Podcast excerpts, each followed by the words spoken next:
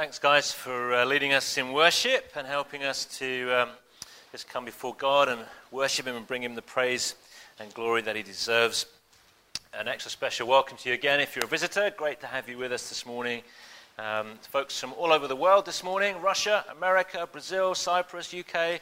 Fantastic. It's great, isn't it? Come together to worship Jesus. So a little taste of the future in heaven as we come together to worship Him from nations all over the world together. On your seat there should be a bulletin, and on the other side of that is the outline of the message that we're looking at together today, and everything is going to be up on the screen, and the verses are there for you. So if you find that helpful, it's there for you to use. If not, that's fine. No problems.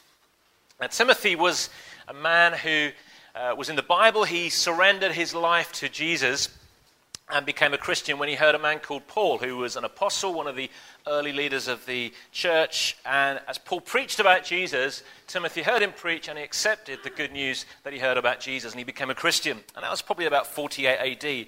Paul was one of the apostles, one of these key early leaders in the early church, and he had that special authority from God which came with being an apostle.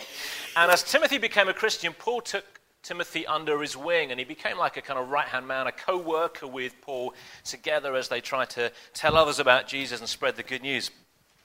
And he helped teach those who responded to that message, and to teach them and train them so that they too could become followers and dedicated followers of the Lord Jesus. And about 12 years or so after becoming a Christian, Paul gave Timothy the task of overseeing the church or the churches in Ephesus. Ephesus was a city which is in what is now modern-day Turkey.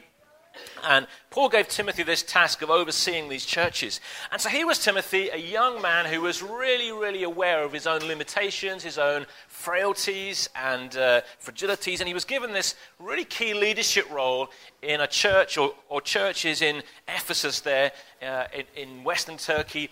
And he was given this key role, this leadership role, and it had the potential really to overwhelm him. It was a really massive role for Timothy. And so Paul, the one whose preaching had led Timothy to trust in Jesus, his spiritual father, the one who'd given him this key role in Ephesus, he wrote to Timothy to encourage him and to instruct him in this role. And you can imagine Timothy getting this letter and being excited to have a communication from his spiritual father, being excited, being encouraged, and receiving this letter, and just getting great help and practical instruction. And to be reminded that he wasn't on his own. It was a big task he had, but to know that he wasn't on his own, that there were others standing with him, and that, of course, God was with him, and the Holy Spirit was with him. And to be reminded, too, as he received this letter, about what was really important, what to focus on in his work, and what to look out for in his personal life and in the life of the church there in Ephesus. And so the letter that Paul wrote has become known as 1 Timothy. There were two letters. They're in the New Testament. And Paul wrote this first letter to Timothy. And this letter was primarily to Timothy, but Paul also intended that Timothy would make that letter available to the church there in Ephesus and to other Christians as well. And of course, it was intended that it would be preserved in the Bible, and so it's now in our Bible today, 2,000 years later. And it's particularly useful and helpful to read if you're a church leader, especially if you are a young church leader like Timothy was. But actually, it's got lots to say to all of us. There's lots that we can learn. Every single one of us, if we've got a heart to hear from God, can learn a whole load about what church is about and what it means to follow Jesus and to live for Him as we read through it. And we're about halfway through this letter from Paul to Timothy. We've reached chapter 3, and we're looking at verses 14 to 16. And Paul has been giving Timothy all sorts of instructions about how to lead a church, how to guard his own life, but also how to make sure that the churches that were entrusted to him, make sure that they function properly. They functioned in a biblical way, in the way that God wanted them to. And he gets halfway through this letter, and then he stops, and he just takes a few moments again to remind Timothy what this is all about. He's been kind of writing away, and then he just pauses and he stops and he says, look, this is why I'm writing to you. I'm reminding you again what this is all about, how important this really is. He takes a short pause. He reminds Timothy what the church is. He reminds Timothy what it exists for, how we can belong to the church, and how we should behave if we belong to it. And then, having reminded Timothy of these really important points, he then carries on, which we're going to look at in future weeks. He carries on giving Timothy detailed instructions for how a church should function and how it should run, and how Timothy should play that role of leadership in those churches. So we're going to read this little pause, this little break in Paul's letter to Timothy. If you've got a Bible with you, you want to turn with me, that's fine. It's 1 Timothy chapter 3, and we're going to read verses 14 to 16. If you just want to listen, that's fine. That's no problem. So 1 Timothy chapter 3, and we're reading from verses 14 to the end of 16, the end of the chapter. So Paul says this: "Although I hope to come to you soon, I'm writing you these instructions so that, if I'm delayed, you will know how people ought to conduct themselves in God's household, which is the church of the living God, the pillar and foundation of the truth. Beyond all question, the mystery of godliness, or the mystery from which godliness springs, is great. He appeared in a body, was vindicated by the Spirit, was seen by angels, was preached among the nations, was believed on in the world, was taken up in glory." So Paul had entrusted Timothy with this task of overseeing and leading this church or group of churches in Ephesus. And Paul obviously felt at this point in his letter that it was important just to pause and to stop and remind Timothy again what this was really all about, just what it was he was doing. Timothy wasn't running a club. It wasn't some kind of human institution or organization. What Timothy was tasked with leading was the church of the living God. That's the expression that Paul uses. He says, you're leading the church of the living God. This isn't a working men's club. It's not a sports club. It's not a hobby club. This is the church of the living God. The churches that Timothy was overseeing were in Ephesus. And Ephesus was a city that was full of idol worship, and especially the worship of Artemis. And the people believed that Artemis was this mythical daughter of Zeus and Leto and the twin sister of Apollo, all of which were characters in Greek mythology. And Artemis was this many-breasted virgin fertility goddess, and this was what pretty much everybody in Ephesus and that surrounding area, they worshipped her. And they worshipped her in this massive temple. That's the ruins, or what's left of it on the left there, but that's what it would have looked like. It's enormous. It's one of the seven wonders of the world. And this is where people worshipped. And as Paul writes to Timothy, he wants to remind him and the Christians at Ephesus, who would have then read this letter, that they weren't part of just some kind of religious system that was worshipping a lump of stone that somebody had carved in a temple somewhere. They were part of something unique, something different, something special, something fantastic. They were part of the church of the living God, not of an idol, not of something that was human created, a kind of human creation. They were the church of the living God. The living God, the one true God, the God who reveals himself to us through creation, but then primarily in the Bible and ultimately in the person of Jesus. They were part of the church of the living God. And as he says in verse 15, it's the living God, the one true God. Many of the Christians in Ephesus, probably nearly all of them, would at one time have their religious life would have, and their whole life would have been around the focus of the worship of Artemis, a lump of stone. But now they had encountered the truth about Jesus, they had responded to that, and they'd become worshippers of the living God. And they'd become part of this church of the living God. Timothy was a leader of this church of the living God. And Paul says he's writing to Timothy with these instructions so that people would know how to conduct themselves in the church of the living God. So what is the church of the living God? Well, the word church is translated from the Greek word ecclesia, which literally means assembly or gathering of people.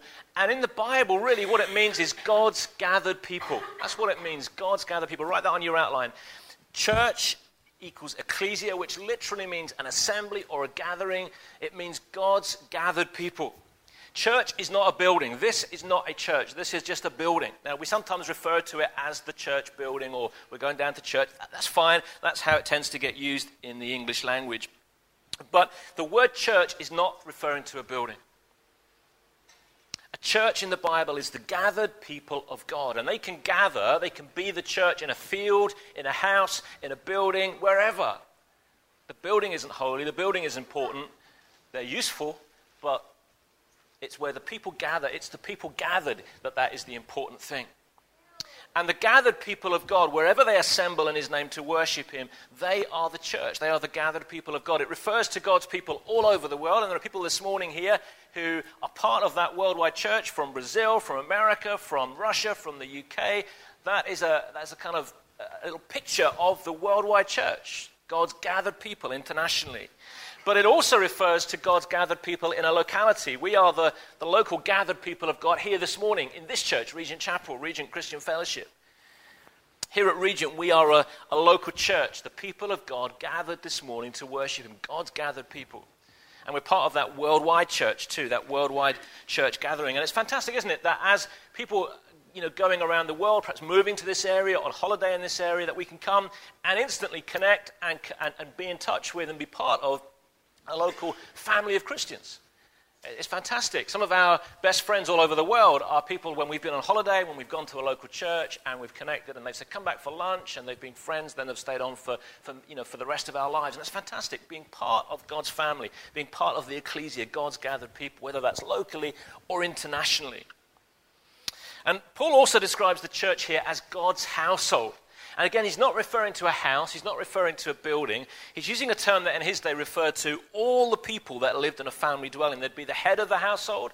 There'd be perhaps his wife, some children, some extended family members. There'd be slaves. There'd be free slaves. And often then there was an overseer whose job it was, he was employed by the head of the household to look after, to oversee the affairs of his household. And using this picture, the idea is that Jesus is the head of the household. That's the kind of picture that Paul's using. And we, if we've trusted in Jesus, are those that are living under his spiritual roof, as it were. We're all different kinds of people from different races, different languages, different ethnic backgrounds, different social backgrounds, different educations, all kinds of different families and backgrounds. But we've come together under this household, part of this household of God. All different kinds of people, all part of his family. And part of the point of this picture is to teach us that as a local church, we should be, in fact, made up of all different kinds of people. Different backgrounds, ages, races, but united by Jesus. That's fantastic, isn't it? And the Bible takes that word overseer and applies that to the role of an elder. In fact, the word elder and overseer are used interchangeably. It's the same role. And Paul says the elders, the overseers, are there, if you like, working on behalf of Jesus, using this picture of the household and the head of the household to make sure that the household, God's household, functions properly and well. So church isn't a building. There's nothing special about this building, and anyone who's got an interest in architecture can see that. It's hardly an architectural gem, not a great picture of late 1950s British architecture. Nothing special about this building. This church is not a human organization. It's not a club. We are the gathered people of the living God. And it's not that we make it special, it's that God makes it special because we gather to him. We're not gathering to a concept or an idol or a person. We're not gathering to me or the elders. We're gathering to the living God. That's what makes it special. It's not the people, it's God who makes it special. So we're not gathered to a human concept. We're not gathered to a worthwhile cause. We're not gathered around a sport or a hobby. Nothing wrong with any of those things. But we're not worshipping something we've created. We're gathered to the living God. We're a holy people, the Bible says, gathered to a holy living God. Not holy because we live good lives, but holy because by trusting in Jesus, God makes us holy and views us as being as holy as Jesus. So this is a holy gathering. I wonder if you're conscious of that this morning as you rolled out of bed and the alarm went and maybe your parents were shouting at you, if that was kind of our household, come on, let's go, or you're just kind of rushing to get down here or just ambling, whatever it might be, as you came this morning, were you conscious that you were coming to the household, not the building, but the household of the living God, the church of the living God? Was that something you were conscious of this morning? Or was it just a kind of rolling out of bed and, it's just what I do on a Sunday? Was there that sense, I'm coming to holy ground, not this physical ground, but spiritually. This is a holy moment, a holy thing, where God's people gather together around the living God. It's not just what we do on Sundays. It's not just the club. This is the church, the household of the living God. You're conscious that you're joining with others who are worshipping the living God. And as we do this, as we gather, God is here. The Lord Jesus promises to be with us when we gather in his name. If you're conscious of that now, conscious of that this morning as you came. And that's not just true on Sunday mornings from 11 o'clock till 12:30 here on Regent. That is true wherever we are. If we are God's gathered people, even when we're not gathered, we are still his gathered people. We are still the church, and he is with us, and we are still his people. It's true on Sunday evenings as we meet tonight to pray together. I hope you'll be here tonight to pray. Coming together to pray as God's people on home groups in the week or on different church gatherings that we have. We're the gathered people of the living God. And Paul reminds Timothy that not only is a church the household of the living God, and not only is it God's gathered people, but that as the church, we have a unique role in history. Paul says this in verse 15, that the church of the living God is the foundation and pillar of the truth. The church of the living God is the foundation and pillar of the truth. The church has been given the task of being the foundation and the pillar of the truth. Not just some truth, but the truth. And one of the roles of the church, not the only role, but one of the roles of the church, God's people, is to protect and to promote the truth. The church, the believing, gathered people of God, is the guardian and the communicator of the truth. So the church is God's household, God's gathered people. One of our tasks is this, to guard, protect, and to spread the truth. Write that on your outline. One of our tasks, not the only task by any means, but one of our roles, as we learn from this passage here, as God's people, as God's household, as God's gathered church, his ecclesia, his assembly, is to guard, to protect, and spread the truth. Now, we're going to look at what the truth is in a moment, but it's important to realize that God's truth, because it's God's truth, as revealed in the Bible, always has been and always will be under attack. Satan is the deceiver. Satan is real. He is the deceiver, that's what his name means. And Satan will do everything he can to undermine the truth or attack the truth. He is a liar. He's been a liar since the beginning, Jesus said. He is a deceiver. And he will do whatever he can, well, sometimes very subtly from within church, from false teaching, sometimes very overtly, externally, from all sorts of different ways. Satan will come in all sorts of different ways to try and undermine the truth of the Bible. And so it's vitally important that we know what the truth is. And it's so important that we take this role collectively, not just the elders, but actually all of us together, if we're part of this gathered people of God this morning, that we take that role really seriously. Our role is to protect and to guard and to spread that truth. Don't leave it to others. Take it seriously, that we know the truth, we know what the truth is, and therefore we can spot errors and we can realize when deception is afoot. People's eternal destinies rely on their understanding of the truth and what they do in response to that truth. It really is that important. Guarding, protecting, and promoting the truth won't make us popular as followers of Jesus. Quite often the opposite. In fact, Paul says everybody who wants to live a godly life in Christ Jesus will be persecuted. Everybody who wants to live a godly life, says Paul. People generally don't want to hear the truth contained in the Bible. Paul says this in Romans 1 about humanity in general. He says, they exchanged the truth about God for a lie and worshipped and served created things rather than the Creator. So we were created to worship the living God. But instead, mankind in general has rejected the truth about who God is and that we were created to live in relationship and to worship him. And instead, we've worshipped all sorts of gods of our own creation. Some people worship physical, literal idols. Millions around the world today still actively do that. In Paul's day, that's what was happening in Ephesus. The people there were physically, literally worshipping a physical idol. Perhaps here in the West, most people are. It's about worshipping pleasure or money or sex or power or a relationship or careers. People worshipping things that have been created rather than worshipping the Creator. And part of the role of the church, God's gathered people, is to guard the truth about God, to protect the truth about God, and to spread that truth about God. But that will sometimes make us unpopular, because at the heart of the truth about God is the call for people to repent. It's a call for people to turn away from the things they've worshipped and instead to turn to God and accept him. And sinful human beings don't want to do that. and perhaps lots of us here this morning who have accepted that truth can remember times when we were fighting against that truth until we eventually surrendered our lives to Jesus. People generally don't like being challenged to do that because it involves accepting that they've been worshipping the wrong thing, and it involves surrendering our lives to God. But it's only when we truly surrender to God and accept the truth about God that we become the people that we were created to be. Jesus said this, "You will know the truth, and the truth will set you free." You will know the truth, and the truth will set you free. Real freedom is in knowing the truth about God and surrendering to that truth.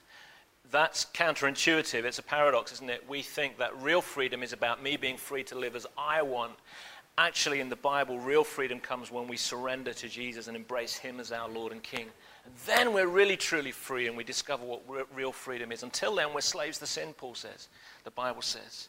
That's why it's so important that we protect this truth about who God is and how he wants us to live and who Jesus is. That's why it's so important that we protect the truth from attack, that we stand up for the truth, because God's glory is at stake and people's eternal destinies are at stake. What people do with the truth about God will affect where they spend eternity. So what is this truth? Well, it's every word of the Bible. It's every word of Jesus. It's what the Bible reveals to us about God. It's what the Bible reveals to us about Jesus. It's what the Bible reveals to us about ourselves and how God wants us to live. It's all of that. But Paul focuses right in here in this passage on the heart of this truth about God. And it looks like he's quoting from probably what was an early Christian hymn. And this is what he says, "Beyond all question, the mystery from which true godliness springs is great. He appeared in the flesh, was vindicated by the Spirit, was seen by angels, was preached among the nations, was believed on in the world, was taken up in glory." Paul says that this truth produces true godliness. And we'll look at what he means by that in a moment. But he refers to the truth as mystery. So what on earth does he mean by that? What's Paul on about? Well, the word mystery in the New Testament is this Greek word mysterion, which in the New Testament always refers, or I think all apart from one occasion, refers to the truth about Jesus or a truth about Jesus that God has revealed to his people. So when you read that word in the New Testament, a mystery, it's not talking about kind of an Agatha Christie book, a murder mystery thing. This is talking about a truth which God has now revealed to his people, usually about Jesus, either the truth of Jesus or something specific about Jesus. It's something we didn't know about Jesus that God has now revealed to us through Jesus or through the Holy Spirit or through the Bible. We had David and Allison round for coffee on Wednesday morning, and we were chatting, just getting to know each other a little bit, and we were saying, where we're from and all that kind of thing. And without boring you all the details, we discovered that my grandparents bought Alison's grandparents' house in 1973. What are the odds on that? That's bizarre, isn't it? Something that we didn't know that was revealed to us. And I was like, whoa, that's amazing. My grandparents bought your grandparents' house. That's crazy. That's, bizarre. But it was a truth that had been hidden that was now revealed and that we now know and understand. And she was able to phone her family. I was able to phone my mum, and she was like, never. You can imagine my mother saying that. Amazing, a truth revealed. And this is kind of what Paul's getting at here, something that has always been true, something that God has now chosen to reveal, mysterion, a mystery. And it's a mystery that has been revealed. And it's this mystery, this package of truth, that's what he's talking about, something we didn't know about Jesus that we now do know because God has revealed it to us. So Paul, in other words, is saying this, the truth about Jesus that God has revealed is great, and it produces true godliness. And then he goes on to explain what this great truth about Jesus is. This is what he says. He appeared in the flesh, was vindicated by the Spirit, was seen by angels, was preached among the nations, was believed on in the world, was taken up in glory. The truth about God, the truth about, or the truth of the Bible is obviously much bigger than just this statement. And there's obviously much more to it. God's truth is everything about him that's been revealed in the Bible. It's everything about us that's revealed in the Bible. It's about how we get right with God through Jesus. It's about how he wants to live. But here, Paul takes all of that and he distills it down just to a little few lines. He says this, few key facts about Jesus. He says, Jesus appeared in the flesh. He appeared in the flesh. God became a real physical human being, 100% human, just as you and me, except the fact that he never sinned. Jesus, God, eternal, became a human being. He stepped into time and took upon himself the form of a human being, really human, every single bit as human as you and I. He appeared in the flesh. He says, Paul says that he was vindicated by the Spirit. What does he mean by that? Well, it's shorthand really for Jesus' whole life, death, and resurrection. That's what he's referring to. You see, Jesus, when he came, claimed to be God. He claimed to be God. He claimed to be sinless. He claimed to be eternal. He claimed that if people believed in him, they could get right with God and they could have eternal life. Now, they were and are massive claims, aren't they? For someone to say, I am God, I've always existed, before Abraham was, I am. And the people he said that to knew exactly what he meant. The Jews took up stones to stone him because they knew he was claiming to be God, and they put him to death for blasphemy, for claiming to be God. I am God, says Jesus. I am sinless. I am eternal. And if you want to get right with God, you need to believe in me. And if you believe in me, you can have eternal life. They are enormous claims. Massive claims. And if they're not true, then we should have nothing to do with Jesus. If Jesus claimed to be God, if Jesus claims to be God but is in fact not, then he has to be a lunatic, because nobody claims to be God walking around in human form. No one claims to be eternal. No one claims to be sinless. You'd be a lunatic to claim that. And if he's not God and he's not a lunatic, then he has to be therefore a liar. C.S. Lewis, who famously wrote these words, I'm trying here to prevent anyone saying the really foolish thing that people often say about Jesus. They say this, I'm ready to accept Jesus as a great moral teacher, but I don't accept his claim to be God. That is the one thing we must not say. A man who was merely a man and said the sort of things Jesus said would not be a great moral teacher. He would either be a lunatic on the level with the man who says he's a poached egg, or else he would be the devil of hell. You must make your choice. Either this man was and is the Son of God, or else a madman or something worse. You can shut him up for a fool, you can spit at him and kill him as a demon, or you can fall at his feet and call him Lord and God. But let us not come with any patronizing nonsense about his being a great human teacher. He has not left that open to us. He did not intend to. Now, it seems to me obvious that he was neither a lunatic nor a fiend, and consequently, however strange or terrifying or unlikely it may seem, I have to accept the view that he was and is God. So how do we know that Jesus was and is who he said he was? Well, ultimately because he rose from the dead. If when Jesus died he stayed dead, then he'd have been proved to be a liar. But because he rose from the dead, he was proved to be who he said he was, because God cannot die. If Jesus didn't rise from the dead, then Jesus was a liar. The whole Christian faith is an utter sham, and we should all just go home and quit being idiots and stupid and turning up here and going through the motions of some crazy religion, because that's what it would be if Jesus didn't rise from the dead. It all hangs on the resurrection. If Jesus rose from the dead, then we need to fall at his feet and worship him as God. If he didn't, let's just go home and do something else with our time, something more useful.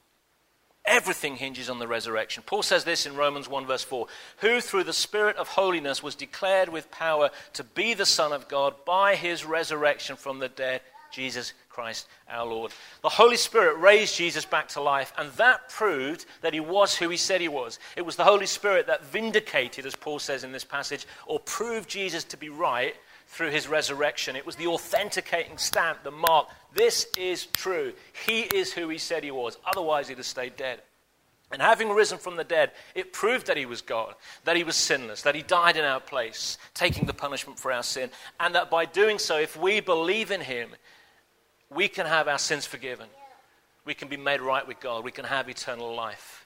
So Jesus was vindicated by the Spirit. That's what Paul is referring to here. And once Jesus has risen from the dead, he ascended back up to heaven and was seen by angels, as Paul says here. In fact, the Apostle Peter says this, Jesus Christ, who has gone into heaven and is at God's right hand with angels, authorities, and powers in submission to him. The fact that Paul says Jesus was seen by angels is just It's just another way of Paul saying that what Jesus said and did really was true. He could only be seen by angels if he'd risen from the dead. It was angels that were involved in his resurrection. They were there at the empty tomb. And it's angels who now in heaven are in submission to him, worshipping him for all eternity, along with all those who have trusted in him, who one day worship at his feet. And then Paul says that Jesus was preached among the nations, and it was Paul who especially led the way in going to the non-Jewish nations across the Roman Empire to preach about Jesus. He was believed on in the world through Paul's preaching and the preaching of many, many others, including people like Timothy and Peter. Tens of thousands of people had trusted in Jesus by the time that Paul wrote this letter to Timothy. And since Paul's day, 2,000 years later, millions upon millions, hundreds of millions of people have heard the truth about Jesus from the Bible and have trusted in Jesus. Figures suggest something between 10 and 20,000 people every day in China alone trust in Jesus. There are more Christians in China than members of the Communist Party, which is why the Communist Party is so terrified of the church, why it's bulldozing churches and arresting Christians. Millions of people have heard the truth and have accepted that truth and have come to know Jesus. And Paul closes the statement of truth by saying that Jesus was taken up in glory, which is a reference to his ascension to heaven, that he's now at God's right hand.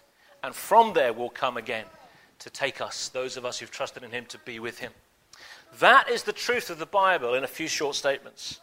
That's the truth that we as the church, God's gathered people, God's household, have been entrusted with. What people do with that truth determines where they spend eternity. People accept Jesus and worship God, they receive eternal life. But if they reject Jesus and worship created things instead of the Creator, then God will reject them. They'll be separated from God and from all that is good in what the Bible calls hell. That's why this truth is so important. That's why it's so important that we defend it, that we understand it, that we know it, that we keep on spreading it. And the fantastic thing is this, that when people accept this truth, they become part of God's household. They become part of the church of the living God, part of God's gathered people. So how can we belong to the church of the living God? Well, it's by accepting and believing the truth that God has revealed about Jesus. The way in which we become part of God's gathered people is to accept this amazing truth and to believe this truth about who Jesus is and what he's done for us, this truth that God has revealed, this mystery that has now been revealed to us. The way we become part of God's household, God's gathered people, God's family, is by believing in Jesus and surrendering our lives to him. And Paul says this, that the mystery from which true godliness springs is great. In other words, it's when people accept this great truth, this mystery, this truth that's been revealed, it's when we accept this great revealed truth that we can be changed and that we can have the power and the desire to start living lives that are godly. True godliness comes from encountering and accepting the truth about Jesus. And so write this down. Godliness is a life that is orientated towards God. It's a life that is God-facing. And it's a life that seeks to please him. That's what it means to be godly. Someone is a godly person. It means they're God-orientated. They're focused on God. They're living to please him. That's what true godliness is. And when we accept the truth about Jesus that God has revealed, then we will want to, or we should want to, start living a life that is God-focused, that is God-orientated, that is pleasing to him. And if we're living a godly life, a life that's God-orientated, a life that's focused on pleasing him, then we'll want to conduct ourselves properly in God's household. It's not that we get to be part of God's household by being godly or behaving the right way. We don't become part of God's family by behaving our way into this family. We get to be part of God's family by surrendering to Jesus and accepting that great truth. And having accepted it, then our behavior changes and we become different people. We start to live godly lives in response to who God is and in response to what God has done.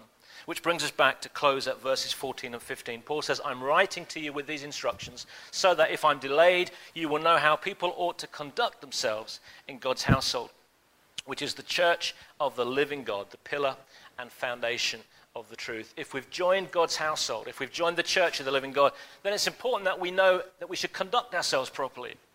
We're the living God, gathered people of the living God. Whether we're gathered here on a Sunday or whether we're dispersed throughout the week at school or at work or in the home, We're not just the church of the living God when we're gathered together. We continue to be the church of the living God wherever we are, if we've become part of it. And how we conduct ourselves, both when we gather, but also when we disperse, is really important. It's important that the way that we gather and function as a local church is correct. Much of this letter from Paul to Timothy is about how a local church should function, how it should be governed, how it should be led, and what it should do. And it's important that we take the New Testament really seriously, and as much as we're able to do with the 2,000-year gap of culture and so on, that we build our church and we model it upon New Testament practice and New Testament teaching. But we're not just the church of the living God when we're here on a Sunday. We're also the church of the living God on a Monday and on a Tuesday and on a Wednesday and so on. And so how we conduct ourselves as members of God's church, of the church of the living God, how we conduct ourselves throughout the week is equally important. How we conduct ourselves when no one else is looking, or when we're at work, or whatever other situation we're in, that is important. We've heard a lot about the British ambassador, haven't we, to the US this last week. But the Bible describes us as God's ambassadors. We are the ambassadors of the living God. We're his representatives in a lost world. And how we behave and conduct ourselves speaks volumes to those around us. It speaks volumes about the living God, who we gather to, and it speaks volumes about our church. How I behave on Wednesday when I'm driving down the A1 or whenever represents and reflects on the rest of you. How you behave at work on Friday reflects on me, reflects on everybody else. We are God's ambassadors, and ultimately it reflects on Jesus. How we view church will determine how we behave towards our church and how we behave towards those people in our church and those outside of our church. If we just think of this as a nice Christian club, we've completely missed the point. We are the gathered people of the living God, whose job in part it is to protect and guard and spread the truth. Paul says this in Ephesians: Christ loved the church and gave himself up for her to make her holy. Christ loved the people that have gathered to him and gave himself up for them to make them holy and to present her to himself as a radiant church without stain or wrinkle or any other blemish, but holy and blameless. Jesus loved the church. Christ loved the church, and God wants us to love the church in the same way that Jesus does. We should value church. We should value the church. We should value our church. We should value our fellow brothers and sisters in our church and in other churches, because Jesus loved the church and gave himself for it. You know, if you've accepted the truth of God that he's revealed in the Bible, then you are part of the church of the living God. You're God's gathered people. What a privilege to be a part of something so important, something so special. Do you get that sense this morning of what a privilege it is, not because of anything we've done, but all because of Jesus, that we get to be part of this thing called church? It's a phenomenal privilege. We're here on holy ground, not physical holy ground, but spiritual holy ground. So let's treasure it. Let's value church. Let's value our church. Let's value the church. Let's value one another. And if you haven't yet accepted the truth about God that he's revealed in the Bible, can I challenge you to take that step and surrender your life today to Jesus, so that you no longer worship created things, but you worship the Creator? Let's just take a few moments just to bow our heads, close our eyes perhaps, just pause and reflect on what God has been saying to us this morning. And what he's perhaps been saying to you will be different from what he said to me this week as I've studied this. It will be different to the person next to you. But the Holy Spirit, no doubt, has been speaking this morning through his word. And so let's just stop and pause and just hear what God is saying to us. And if God is speaking to you this morning about anything or about something completely different, then can I encourage you to respond to what the Holy Spirit is saying to you this morning?